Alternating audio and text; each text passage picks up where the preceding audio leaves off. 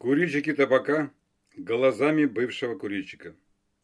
Способ бросить курить навсегда. Здравствуйте, с вами врач Виктор Иванович Гринченко. Прямо скажу, когда курил табак, то не думал о сути этого явления, имел к нему нейтральное или даже положительное отношение. Но когда прекратил курение, то стал относиться к нему резко отрицательно. Думаю, и у вас, слушатель, со временем сформируется такое же отношение к табачному самоотравлению. Но всему свое время. Смотрю на курильщика табака, и невольно появляются следующие чувства и мысли. Жаль мне его. Почему? Он находится на наркотическом крючке. Никотин известно. Наркотик типа стимулятор. Курильщик – табачный наркоман. Мне стыдно за него. Почему? По сути, он раб тех, кто производит и продает табачный наркотик, а производят его преимущественно иностранные компании. Мне обидно за него. Он не хочет жить. Курение табака, по данным разных источников, в среднем сокращает жизнь на срок от 15 до 25 лет. Мне грустно от того, что он не имеет ума в понимании проблемы курения табака понимании проблемы самосохранения, сохранения семьи и рода. Да-да, нет у него ума в этом вопросе. Нет, независимо от образования, занимаемой на производстве должности, известности в городе, стране и мире. Почему? Во-первых, губит себя, снижает качество и сокращает продолжительность жизни. Во-вторых, подает крайне плохой пример детям и внукам. Но если он общественный или государственный деятель, то и своим почитателям, и те становятся курильщиками табака.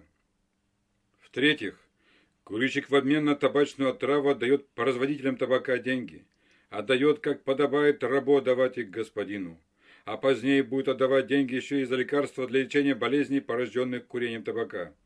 Мне жаль его семью, которая вынуждена вдыхать дым табака, тратить деньги на табак и лекарства – видеть умственную и физическую деградацию близкого человека. Жаль семью, в которой по причине курения табака вполне может появиться инвалид, требующий к себе внимания.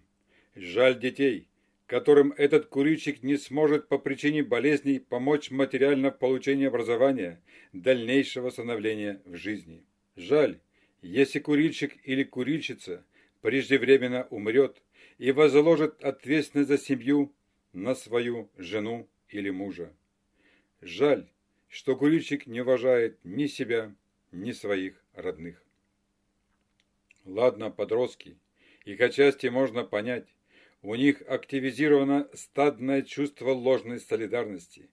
Курят за компанию, курят для того, чтобы быть своим в среде сверстников, курят, чтобы подражать неформальному лидеру. Но с явным недоумением смотрю на взрослых курильщиков табака, которые утверждают, что им нравится курить, а точнее отравляться, наносить себе вред. Да, действительно, здесь сталкиваешься с арабской психологией. Невольно спрашиваешь сам себя, поумнеет ли он с годами, сможет ли подняться до уровня нормальных людей, сможет ли он себя уважать, сможет ли сбросить табачную удавку.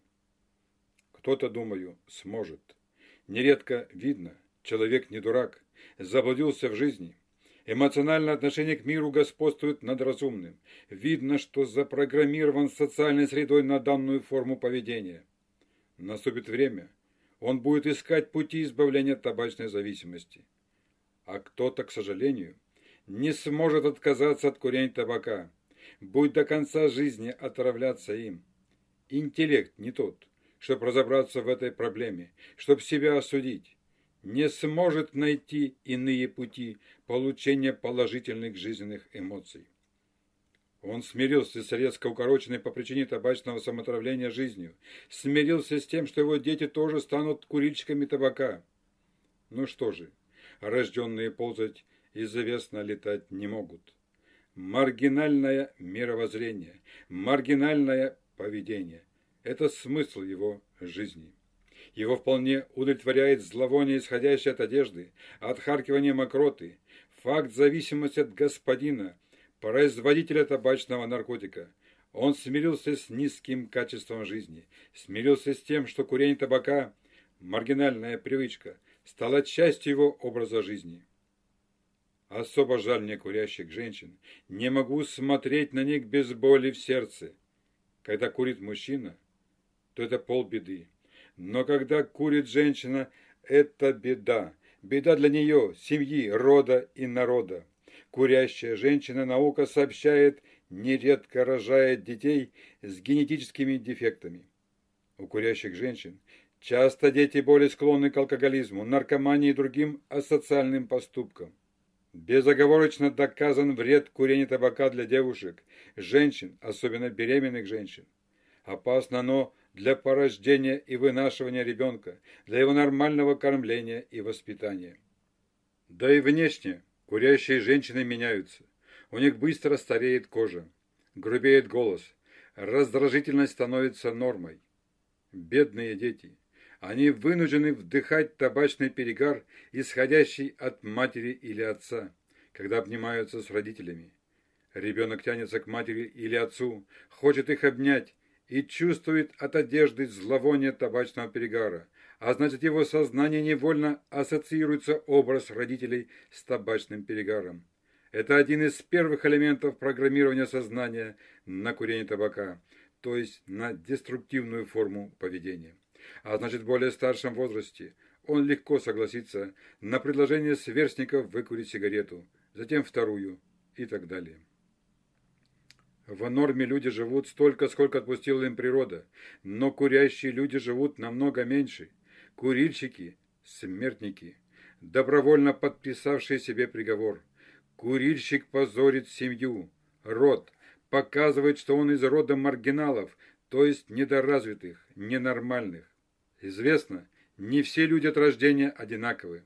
Одни рождены генетически слабыми, другие здоровыми. В норме дети тянутся к знаниям, ставят перед собой возвышенные жизненные цели и достигают их. От этого получают удовольствие.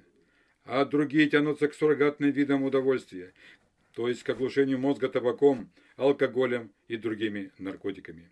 Можно ли изменить судьбу генетически слабых людей – на судьбу нормальных людей. Конечно.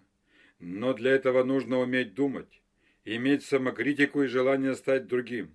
То есть нужно ставить перед собой цели, достойные уважения и достигать их. Кстати, когда взрослые люди говорят, что им нравится отравляться табаком, то разве это не свидетельствует о дефекте мышления, о генетической или о приобретенной умственной слабости? А если нет таких способностей, то они, к сожалению, обречены на деструктивное поведение. Конечно, жалко генетически слабых людей, искренне жаль. Никогда им не подняться до уровня нормальных людей. Они обречены на табачное самоуничтожение, обречены быть рабами производителей и продавцов табачным ядом. Маргинальное поведение – это смысл их жизни. Было время, чего уж греха таить, когда я сам отравлялся табаком, неоднократно бросал курить, бросал, собрав волю в кулак. Помню, не курил по несколько месяцев и даже лет, но потом по той или иной причине происходили срывы на курение табака.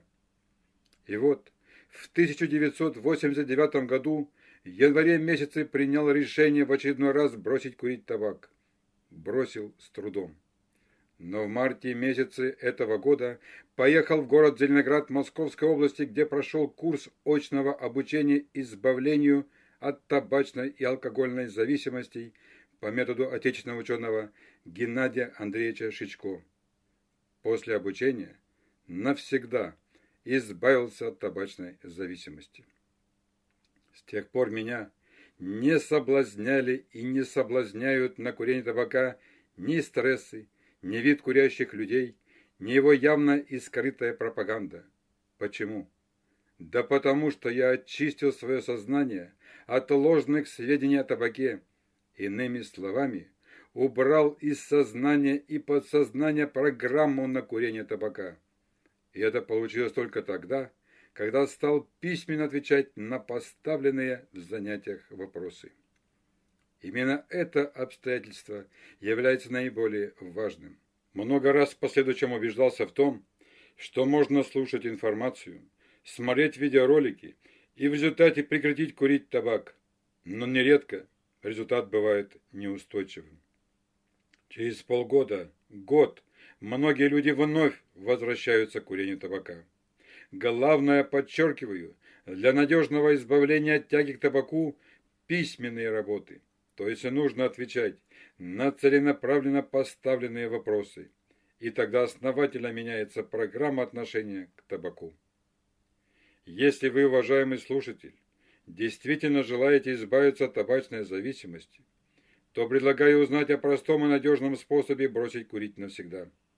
Он представлен в формате образовательного курса «Счастливая жизнь без табака», вводные уроки которого доступны для скачивания на сайте образовательного центра «Здраво». Ссылка находится ниже, в описании к данному аудио. Благодарю за внимание. Всего вам доброго. С вами был врач Виктор Иванович Гринченко, автор и преподаватель курса «Счастливая жизнь без табака» образовательного центра «Здраво».